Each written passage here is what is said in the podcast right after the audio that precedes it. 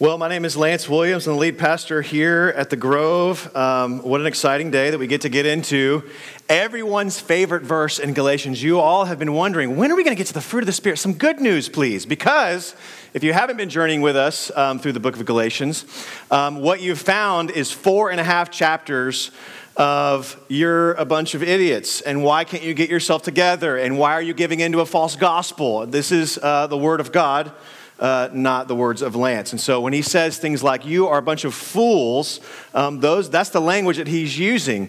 And as we um, have journeyed through the book of Galatians, I don't know about you, but that has uh, gotten a little wearisome for me as I've prepared to preach uh, week in and week out. I've gone, man, when do we get to kind of what do we do about all this? And today's the day where we jump into the what do we do. Um, as a reminder, Galatians was written to a bunch of church plants that Paul himself planted in modern day Turkey, southern Turkey. And now he's writing back some months later, um, and he's doing so as a firm rebuke to those that are giving into the false gospel of adding the earning of part of your salvation. Is this super loud to y'all? Okay, it's only going to get worse. So let's. Look if, I, I'm sitting up here going, "This feels loud." I don't want to scream at y'all. Um, I'm sorry. So if you could turn it down, that'd be awesome. Okay, maybe I have to scream now. I don't know. Um, but nonetheless, it felt louder to me um, as I was preaching. So I'm glad we took care of that at the front end, so that you guys can um, not be hurt. Um, but this is uh, this is the false gospel of adding earning part of your salvation to the salvation that Jesus had already earned on our behalf. That's the gospel that he loves us freely, that we don't have to pay him back, that we're not um, somehow in a, in a merit system where we're trying to earn things from God. Instead, He loves us freely, and as a result, we want to love Him. And so there's this tension that's being, been building all throughout Galatians, and it's four and a half chapters of what we just talked about. And so now here we are. What do we do after four and a half chapters of these warnings against the law, against submitting to parts of the law, your favorite parts of the law? Um, and, and here was the temptation today. We were even talking about it before that when you start to pick and choose from the Bible the things that you're not offended by or that you just really like, we're in danger. So the temptation is to, to cut out of words that we, that we could read, like the word orgy. We could cut that out because it's offensive or it's at least eliciting something in us that we're like, I don't know if I want my kids to hear that, but it's the Bible, right? Some of you right now are going, ee, huh, did you have to? Uh huh. Because the Bible says it, right? And so, whatever the Bible says, uh, that's what we're going to do. And so, we're going we're to warn ourselves of, of things like that because they're prevalent. It doesn't mean what you think it means. Uh, all of a sudden, I got Indigo Montoya right inside my heart. Uh, you keep using these words. But nonetheless, this is where we are. What do we do about this? We fight, here's it, here it is, y'all. We fight the good fight of faith. Why? My job today, Eugene Peterson, the job of a pastor is to uh, journey, like be the lead guide to the journey of the spiritual life that's happening within us.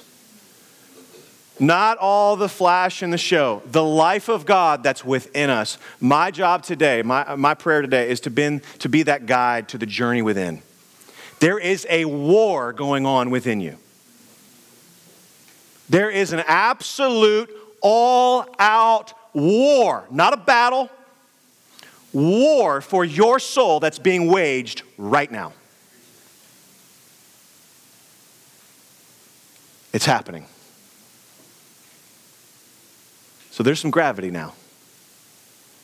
And, and, and, it's no wonder that Paul's been saying the things that he's been saying for four and a half chapters because this is a matter of life and death, and that's not being dramatic. So, as we dig into these passages and we use words that might be uh, not offensive, but certainly don't appeal to our sensibilities of what we want to hear in church, I would imagine we would join the Galatian believers and go, Wow, Paul, did you have to go there? Yes, I did. And there's a reason for that because there is a war going on. If you don't know this, the world is changing. The world has largely been fought, all of wars really have largely been fought with hard power Um, if you think about this, this is the language that some people are using um, hard power and soft power. If you think about it, um, like it's hardware and software. So the hardware of your computer or an iPad is the things that you can touch, right? Your mouse, your monitor, your keyboard, those things like that. Then there's the software, the things that you can't touch, the things that you know that are running in the background. And that's kind of where we're at in this world. We have forever fought wars with hard power, and we're continuing to fight with hard power. That's the technological advances that happen in the world. But may I submit to you that there is a shift that we need to be aware of. And it is a shift from hard power to soft power. Soft power is the exportation of a culture's values by ideas. So if you could think about this, um, the Korean Peninsula is a good example of this. And war really is usually about imposing your culture on someone else, whether they want it or not. You think your culture is better than theirs, and so you're going to give them what they don't know that they need. That's a lot of what wars are about. And so, what's happening now is that there's hard power and soft power, and we're moving towards soft power. This war of ideas. That we're not exporting our culture through military might as much as we used to, and instead it's now through ideas. So, the Korean Peninsula is a good example of this. So, the North Korea is hard power or soft power? What would you think? Hard. They're, how do they show their might? They, they, they blow missiles off in the middle of the Pacific. So there's military might that's being shown, and they're kind of like intimidating the world, like we have military might. And then there's the power of South Korea. And they're exporting their culture through the use of an idea like K pop and BTS. If you don't know who BTS is, your students probably do. They have sold uh, 10 million albums through this terrible boy band called BTS, faster to 10 million albums than the Beatles. Now that's saying something. They're exporting their culture through the use of an idea. Hollywood is a good example of soft power. They export their ideas and their idea, ideology through the use of art, through the use of ideas. I submit this hard power and soft power uh, framework to you because the enemy is not using hard power. It's not stuff you can see. He is using soft power, ideas. He always has. Always has. So if you go back to the garden with Adam and Eve, he doesn't go to them, the, the serpent shows up, and he doesn't go to them and bite them. That would be hard power. What does he do? He puts a little seed of doubt in Eve's mind. Did God really say that? Here's a new idea. I know that he said uh, that you're free, right? But you don't, you don't really believe that, do you? Because he's, he's oppressing you. See, there's a different idea that's being sown into the, uh, into the mind of Eve during that moment, and it's is God good or not? Course, we all know that she bought into the lie that he's not good. He is holding out on us, and therefore I'm going to do things my own way. You look at Galatia, or excuse me, Genesis 2, and what is the first thing that God says to man? You are free to eat of any garden, any tree in the garden, except for the tree of good and evil. Within this garden that he created, there were limits that Adam and Eve had that there was total freedom, and yet in that freedom there was a limit not to eat the tree of good and evil. And so the enemy comes and he starts to sell an idea through soft power. That's what's going on inside of each one of us. That's why Paul also writes in the book of Colossians, Colossians chapter 2, verse 8, which say this about this, this war that's going on. See to it that no one takes you captive by philosophy a thought, a system of thought, an empty deceit according to human tradition, according to the elemental, the basic spirits of the world, and not according to Christ. There is a war going on for our minds and our hearts that I hope and pray that we are aware of, that the enemy is trying to use ideas. He's not going to come at you full front, right? He's going to come at you from the side and start to get you to guess and to start second guessing the goodness of God. And for us, this spiritual war has been waged really all, all the way back since the garden, right? And so we have three enemies. We have the enemy, which wages, which, which orchestrates all of this, who is Satan, right? He is a created and therefore finite being, a fallen angel, the prince of the power of the ruler of the air, the Bible says. He is created and he is fallen. We have the world, which is an external system of influence and an economy that is in active rebellion against God. That's the world around us, active rebellion against God. And then we have our flesh. This is the internal temptations to want to be like the world. And so Satan sets up a system to use the world to arouse in us the internal desires of the flesh. This is what this, this is how spiritual warfare works, right? This is what is going on inside of all of us, that there is a battle going on for our souls. So let me go a little bit deeper on this and just kind of ask us, like, what really is going on inside of us? And Paul is so happy to tell us in Galatians 5 16 to 18. Let's read that together so we can kind of break this down. What is going on inside of us? It is this. This is what's going on. This is the war being described. Verse 16 of Galatians 5. But I say, Paul says, walk by the Spirit, and you will not gratify the desires of the flesh. For the desires of the flesh are against the Spirit, and the desires of the Spirit are against the flesh. For these are opposed to each other to keep you from doing the things that you want to do. But if you are led by the Spirit, you are not under the law. There was a direct correlation for Paul between living underneath the law and desires of the flesh, and then that waging war against the Spirit of God who has set us free from all that. So, this is kind of the picture. They don't go on parallel lines of life and the flesh, they go absolutely against one another. That the flesh is pushing against the Spirit, so that if I want to do spiritual things, the flesh is saying, No, no, I don't want you to do those things. And now, if I want to do fleshy things, the Spirit is pushing against the flesh flesh to say, you shouldn't do those things. The Spirit is alive in you. Don't do it, man. There's a better way. There is a war, a tug of war going on in each of our hearts in any given moment. It's a fascinating reality that that's what's happening right before us. But see, that's only part of the story. What Paul is trying to get us to understand is that this is actually good news that there's a war going on. See, the bad news is that before we became believers, before we were regenerated in our hearts by the power of the Spirit, we only served one thing, and that was the flesh. So before you were a believer, what you did, the Bible would say that you were enslaved to your sin. So I'm going to use an example I've used uh, a long time ago. Um, but it's this, it's this, this like example of two fields that Martyn Lloyd-Jones talks about out of Romans 6. And these two fields are set up for us. And these two fields, um, uh, the first one is where you used to live. This is where you used to obey your old sinful nature. That's the flesh, this nature that is by nature sinful, through and through, 100% sinful. So on your best day, we were, we were not good enough for the goodness of God on our best day apart from Jesus, uh, no good, right? Because we're in this old field. So, field one, I'm going to call the field of now. This is where your sinful nature reigns. This is where Satan rules. And this is where Ephesians 2 says, You were fine. You were fine obeying Satan. You were fine obeying and giving in to the, to, the, to, the, to the desires of your flesh. You were good following the ways of this world. This is field one.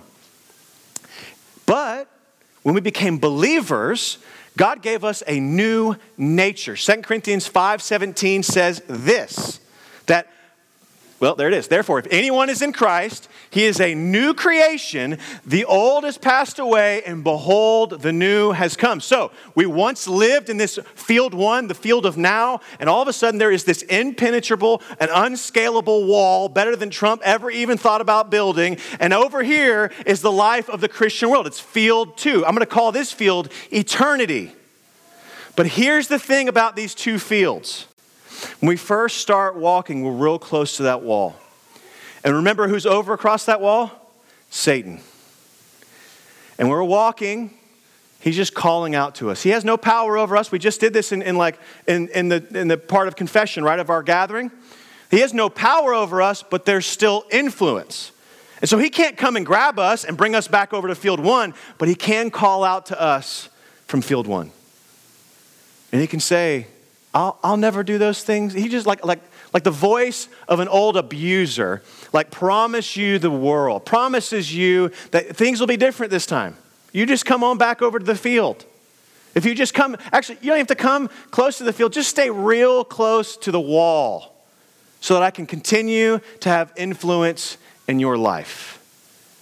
You see, that's how this spiritual warfare is working because at, at, one point you were only in this field where we obeyed all these sinful desires. God transported you, that uh, old is gone, and now we're in a new field. And if we would just plow faithfully into eternity, away from the wall, the influence of our enemy would get softer and softer, more distant and more distant till one day he might call out to us and we just go, I don't even know who that is anymore. But we, there's something almost contradictory to our experience in all of this. See, our experience tells us, well, the scriptures tell us that the old is gone and the new is come. Or what we read earlier in verse 24, it would say this in, in, in 524. It says this And those who belong to Jesus Christ, or Christ Jesus, have crucified the flesh with its passions and desires. We've put to death the flesh, we've crucified it publicly. Is that our experience? Is our experience that our flesh is dead? Not my experience. At October 12th, 1999, when I got saved at about 10.05 p.m., I, I can't tell you at that moment, all of a sudden, every fleshly desire was gone. Matter of fact, you all know me well enough to know that ain't true, bro. You still like to live in that, in that old field. And some days, that's true. But I don't live there. And so here's kind of this picture that I, I, I, sensed that I got this week. I've always had trouble um, explaining this power that's been cut off, and yet there's a reality that we live in that our experience just goes, man, what is that? And so I want to put this picture up here of a favorite toy of my kids and of me growing up. You guys know this? Spin art, right? So this is how kind of I, I, how I see it. Like with spin art, have you ever played? Who's who's done spin art? Let me see how figure how okay how deeply I need to go into this. Okay, so some of us have done spin art. Most of us have done it. Beautiful. And we still have a hand up. Thank you. I see that hand. Yes, ma'am. Um, all right. So. Uh, yeah, she was all, she's like, absolutely, I'm, I'm down for spin art. Okay, so here's the deal like, you, you turn it on and it spins at a rapid rate, and then you put little drops of paint and it splatters out to where hopefully you have a cover over your spin art. If not, it's gonna, it's a bad move. Um, and so if you're doing this with your children, your, your kids want to take the cover off. That's a bad move every single time. But here's the deal, and here's what I think. Uh, let's just see if it works, right? That I think the power of the flesh is like spin art, that you push power and it comes on and it spins out all this craziness. But if you push power again, it turns off. But what happens? It continues to spin, does it not? It continues to fling paint all over the place if you're not careful. And I think that's a little bit like the power of the flesh. It has been crucified, but the thing about crucifixion is that it's a slow, agonizing death. And so the power has been cut off, but it continues to fling muck and mess all throughout your life, just like spin art. And he just throws it all over the place. The flesh just continues to have its way even though the power supply has been cut off. See, that's what's going on inside of all of us. That's what's going on. And I think Paul is trying to describe for us hey, it's been cut off, the power supply is gone, but there's still effects of all this. And because we may not understand exactly what those effects are, he just goes ahead and, and just lays it out for all of us. But before he lays, us, lays it out, right, he says, you, know, you don't have to give into living by the flesh. Instead, if you walk by the Spirit, he starts it and ends it this way. If you walk by the Spirit, you will put to death the desires of your flesh.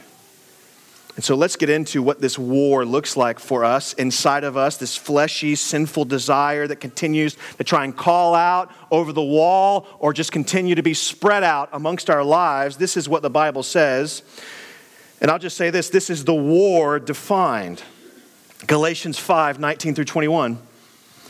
Now, the works, I want you to see the contrast here. The works of the flesh are obvious don't let your mind fool you. Don't let the enemy deceive you. These are works of the flesh. Now, here's how it's deceit, deceitful before I go any further. We're going to start to go, oh, I do a little bit of that, but it's okay. We're going to start to go, oh, it's, it's fine. Like it's, it, it's covered under the blood. I'm just telling you right now, this is a work of the flesh and a war against our souls. First Peter says that we have to abstain from fleshy desires, sinful desires, because they're waging war against us. So let's not read these and dismiss them. But here's what they are the um, works of the flesh are evident, obvious sexual morality, impurity, sensuality, idolatry, sorcery, enmity, strife, jealousy, fits of anger, rivalries, dissensions, divisions, envy, drunkenness, orgies, and because he's not done, all the things that look like that too. What, 15 or 16 things that Paul unravels for us. And so you might think to yourself, are we going to go through all those? Yep. So here we go. This is what he means when he's saying these things. And I do this not to like be uh, profane or profound, but to be clear. Because I think if we have a better understanding of what these acts of sinful nature are that are obvious, we might see the war that's going on within our own homes. So, first one is this, right? Sexual morality. Greek word for spe- sexual morality is porneia.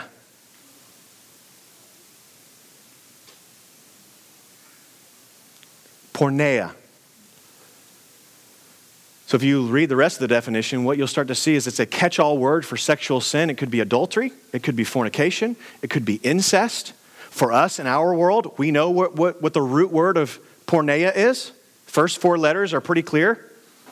But this idea that pornography comes from this idea, and, and if you really dig through what pornography is, it, originally it meant and it referred to the writing or the drawing of the sale of slaves, particularly those of prostitutes. So when we start thinking about the root word of pornography, we're starting to get into human trafficking. We're starting to get into prostitution. We're starting to get into the viewing of that for pleasure. How deeply wretched that is before God. And here's why it's not because of the breakdown of the words, it's because many of those women are victims of abuse from their childhood and they have no idea what to do with it. Men, too. Many of those people that you see that are committing those acts are victims of abuse. Many of them are, are stuck in a situation they can't get out of. That's called human trafficking, that's called slavery. So when male or female. I'm not coming down on, the, on only the males here, and the Bible isn't, but male or female. And when we view those things, perhaps it will put a bitter taste in your mouth, knowing the reality behind what's being faked right before you. That it's trafficking, it's abuse. And that may change our hearts towards what we may excuse on the regular. Here's the deal Statistics tell me more than half of us are dealing with us right now.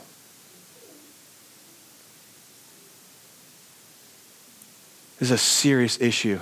And you know where, where, where, when you do the statistics on the map of the US, where the biggest contributors to pornography use is? The Bible Belt. It's not in evil Oregon,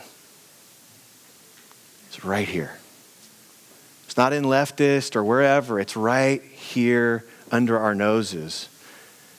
And I think we have to understand that this is a true fight going on. And here's what I want you to know hey, you're not alone. There are people in this room that are struggling through this, and I call it a struggle because they don't want to do it anymore.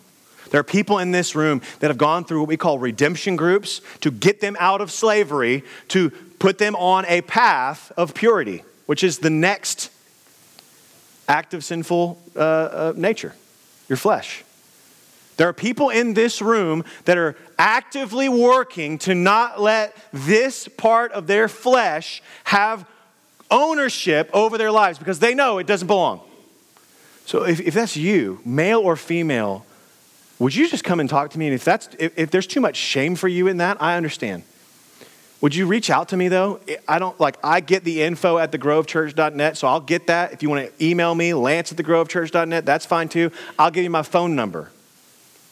Somebody in here has my phone number. Somebody, please, I'm just saying right now, it is not worth it if you continue on in this path.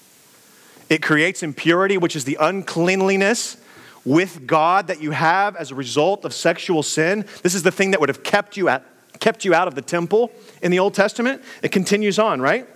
Um, sensuality and debauchery. So the first three are in this category of sexual sin. Um, if you didn't like the Super Bowl, this is why, because you're like, that's just sensual. And if you thought that was uh, women empowerment, I would go, man, we are really in an age that is confusing empowerment with enslavement. It is an unbridled pursuit of pleasure.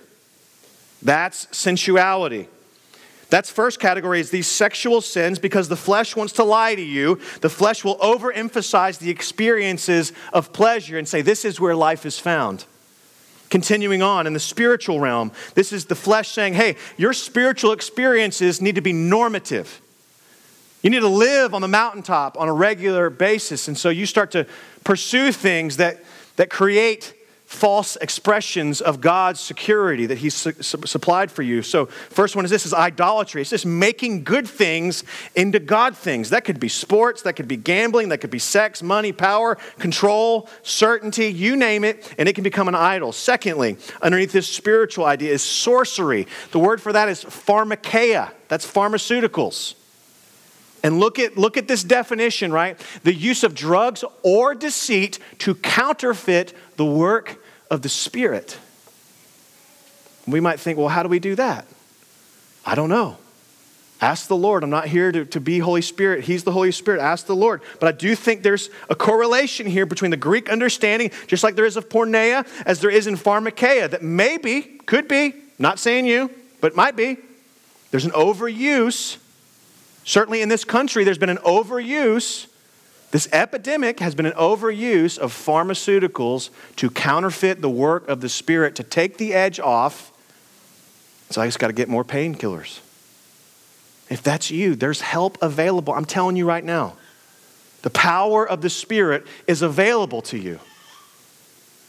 Relationally, the flesh destroys our relationship. And so he tries to get you to think about ways that you would be you would kind of set up enmity amongst one another, that you would have an adversarial attitude and it leads to hatred, that you would set up strife or discord. Just living a contentious life without reflection on how that reflects, how that affects other people.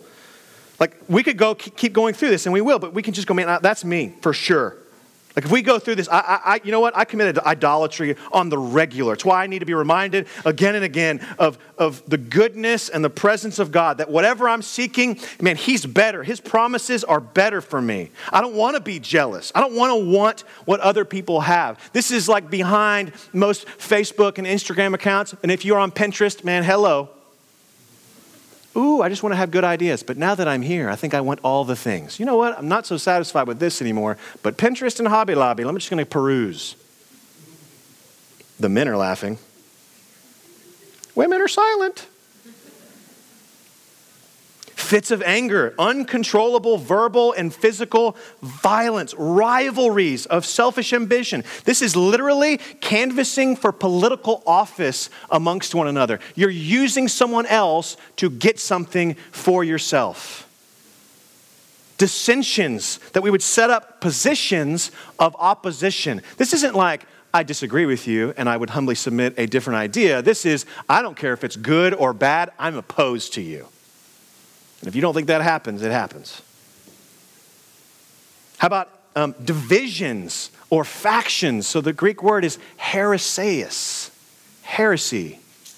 But not just in matters of theology, but deliberate competition. I have an extra thought to that thought. That was good, but have you thought about this awesome thing?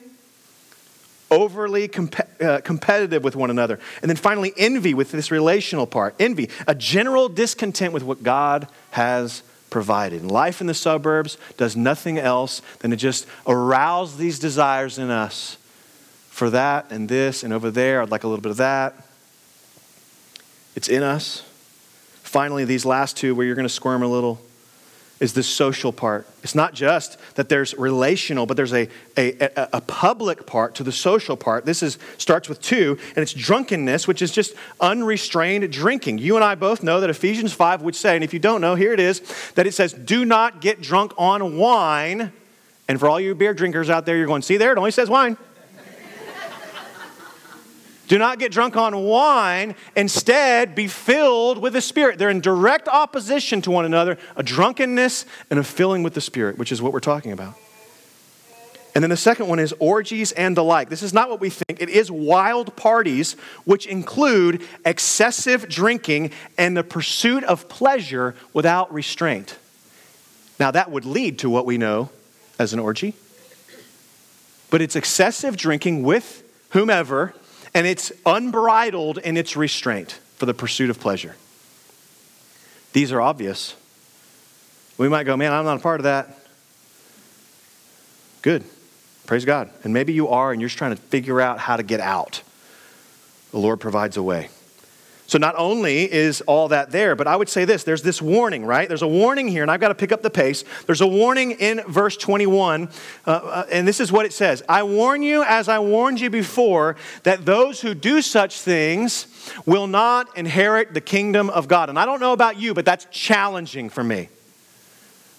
I remember when I first became a believer at A&M, I was almost 21. I was two months before my 21st birthday. And I remember leaving behind a bunch of my friends that I used to party with and go do those things with. And I just remember going like, I can't hang out with these guys anymore. I can't, I, am not strong enough to stand against the enemy in that environment because I like those guys and they will convince me that this is more fun than not doing it. So I just left them. I couldn't do it. Was a sad, I still look back and I'm like, man, I wish I could have, I wish I could have dealt with that better or differently. I didn't have the power to, I didn't have the skills. But I remember asking someone, a spiritual teacher of mine at that, at that moment, when I read Galatians 5, and I was just like, hey man, are you telling me that, that the people that I love, these guys and gals, are going to go to hell? That person looked at me with good intent, said, Scholars have been debating that for years. And I can't tell you yes or no.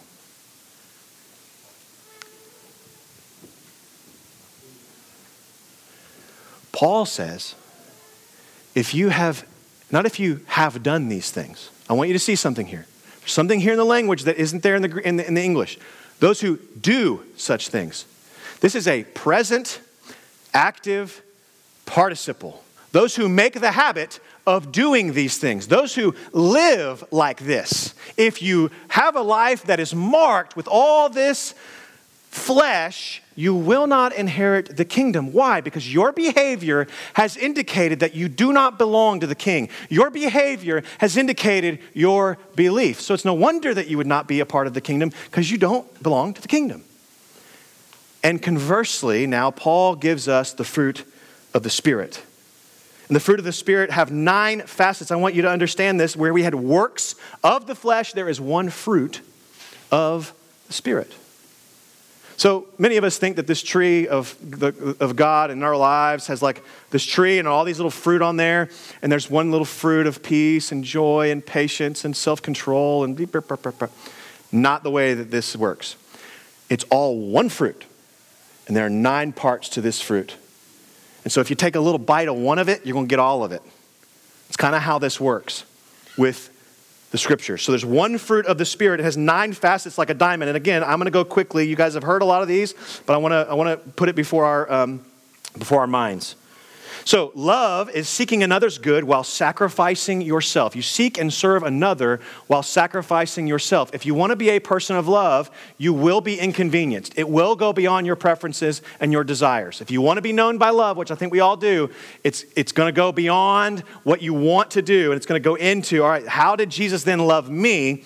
Oh, he did so faithfully, and he, he didn't pick and choose the parts of me that he's going to love and accept. He instead chose to love me unconditionally, like beautifully, faithfully, all the time. I'm going to go do the same thing.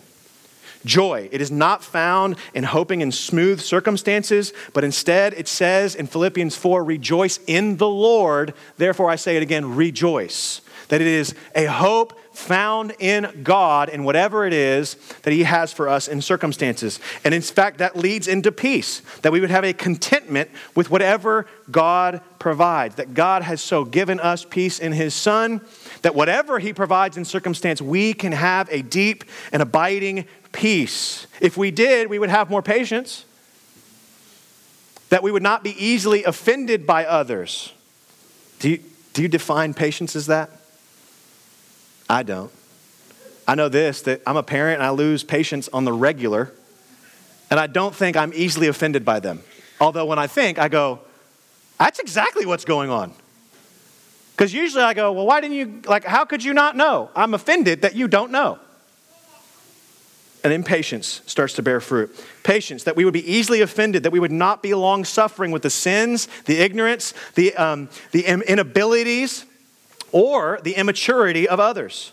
Kindness, this is one that surprised me. A general benevolence and generosity towards others in word and deed. Those that are kind in your life, they have a posture of blessing to you. That's how you know they're kind. They're generous. Goodness, that you're the same person in every situation. You're not hypocritical. They know exactly who you are. Why? Because you got faithfulness in you. You're true to your word. Your yes is yes, and your no is no. You are dependable in the face of adversity. You have gentleness in you if you are born of the Spirit, which, again, just shocked at what some of these mean. Like submitted to God's sovereignty, which produces humility. Yeah, when I'm not gentle, I start to think about like the reason why is because I didn't get my way. So I'm not, I'm not trusting in the sovereignty of God. And then finally, self control is where I've landed the last year or so. It is the spigot. Anytime you can use the word spigot this week, use the word spigot. It is the spigot that lets out fruit of the Spirit and keeps in deeds of the flesh.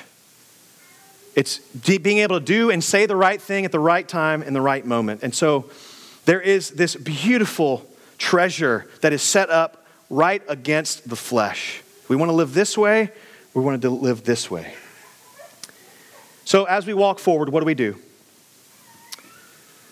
Verse 25 will tell us if we live by the Spirit, let us also walk by the Spirit. Here's the trap the trap is I want to be more patient, and so I'm going to focus on being more patient.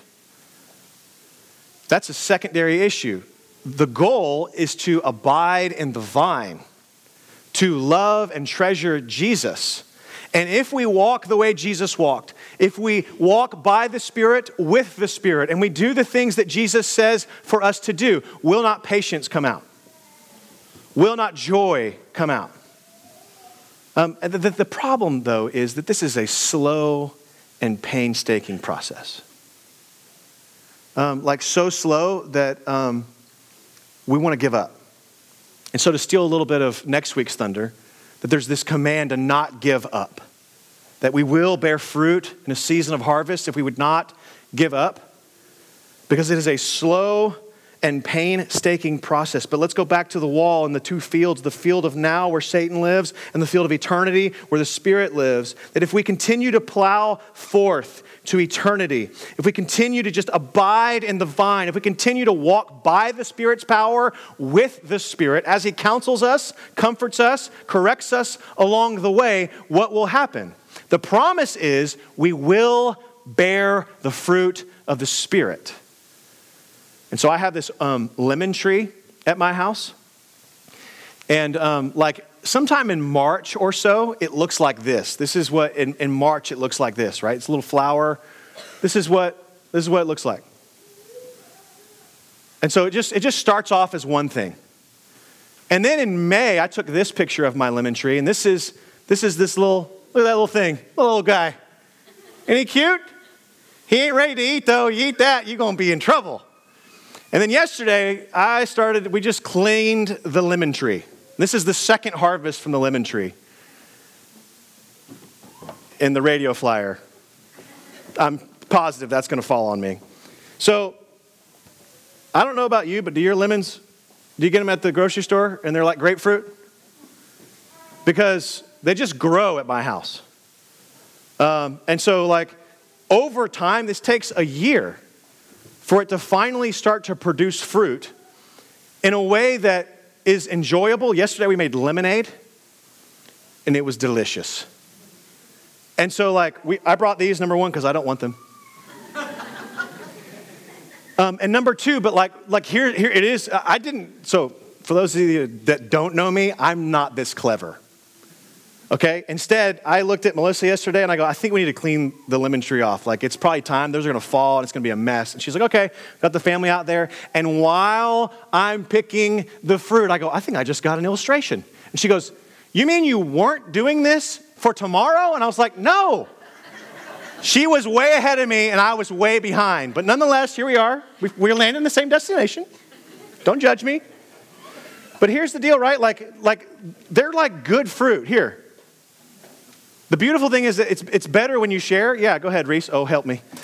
Um, right? So like there, like there's a car for you and a car for you and one in the back. Boom. Right? They're just better when you share it. This is the beauty of fruit. Yeah, yeah, right there. Uh-huh. Yeah, mm-hmm. Yeah, it's better when you share it. So this is, uh, yeah, I don't think so. Like, this is the beauty of fruit, of spiritual fruit, is that, you know what? I didn't have to do anything. They just grew. And you know what the tree did? It just, it just was in the ground, it abided where it was supposed to be. The, the right nutrients were there. The Spirit is going to give us the right nutrients to bear fruit in time. And so a year from now, you might look back and go, I wouldn't have handled that with as much patience as I just did. That's evidence that there's been something growing on the tree. I wouldn't have been as gentle 10 years ago with that situation as I just was. This is evidence. See, the works of the flesh are obvious, and the fruit of the Spirit isn't always. And so we have to abide, we have to continue. We have to continue to trust Him, even when it's just a little flower, even when it's a little green, little lime looking thing. Because when you come to my house in May, people go, Oh, you got a lime tree.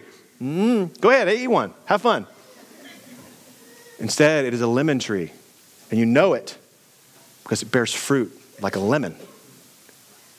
And that's the Christian life for all of us.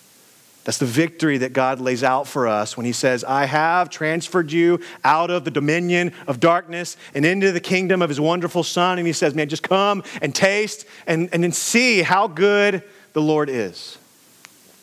So, as we transition into communion, would this thought process be in our minds. That the Lord has something out there for us if we would just get out of the first field, trust the Lord to transfer us into the second, that we may walk in faithfulness and fruitfulness ahead. Let's pray. Lord, we love you and we trust you to bear fruit in our lives, even when we don't see it. That's why we sang, like, even when we think the answer's no, God is good all the time. And we have crucified the power. We have turned it off, but the effects are still real in our lives. So, Holy Spirit, by the power of the resurrection that's in us, would you help us walk faithfully in step with your Spirit, however that may look this week?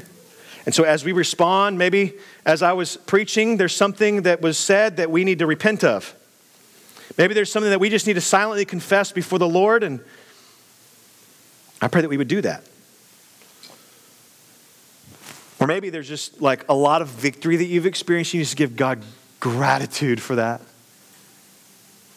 Wherever we are in that process, Lord, Holy Spirit, would you help us? Comfort us as we move forward through communion, we remember the sacrifice that you performed on our behalf to give us grace, not law, but the Spirit, and love, and joy, and peace, and patience, and all the rest. Would you help us respond? We love you. It's in Christ's name we pray. Amen.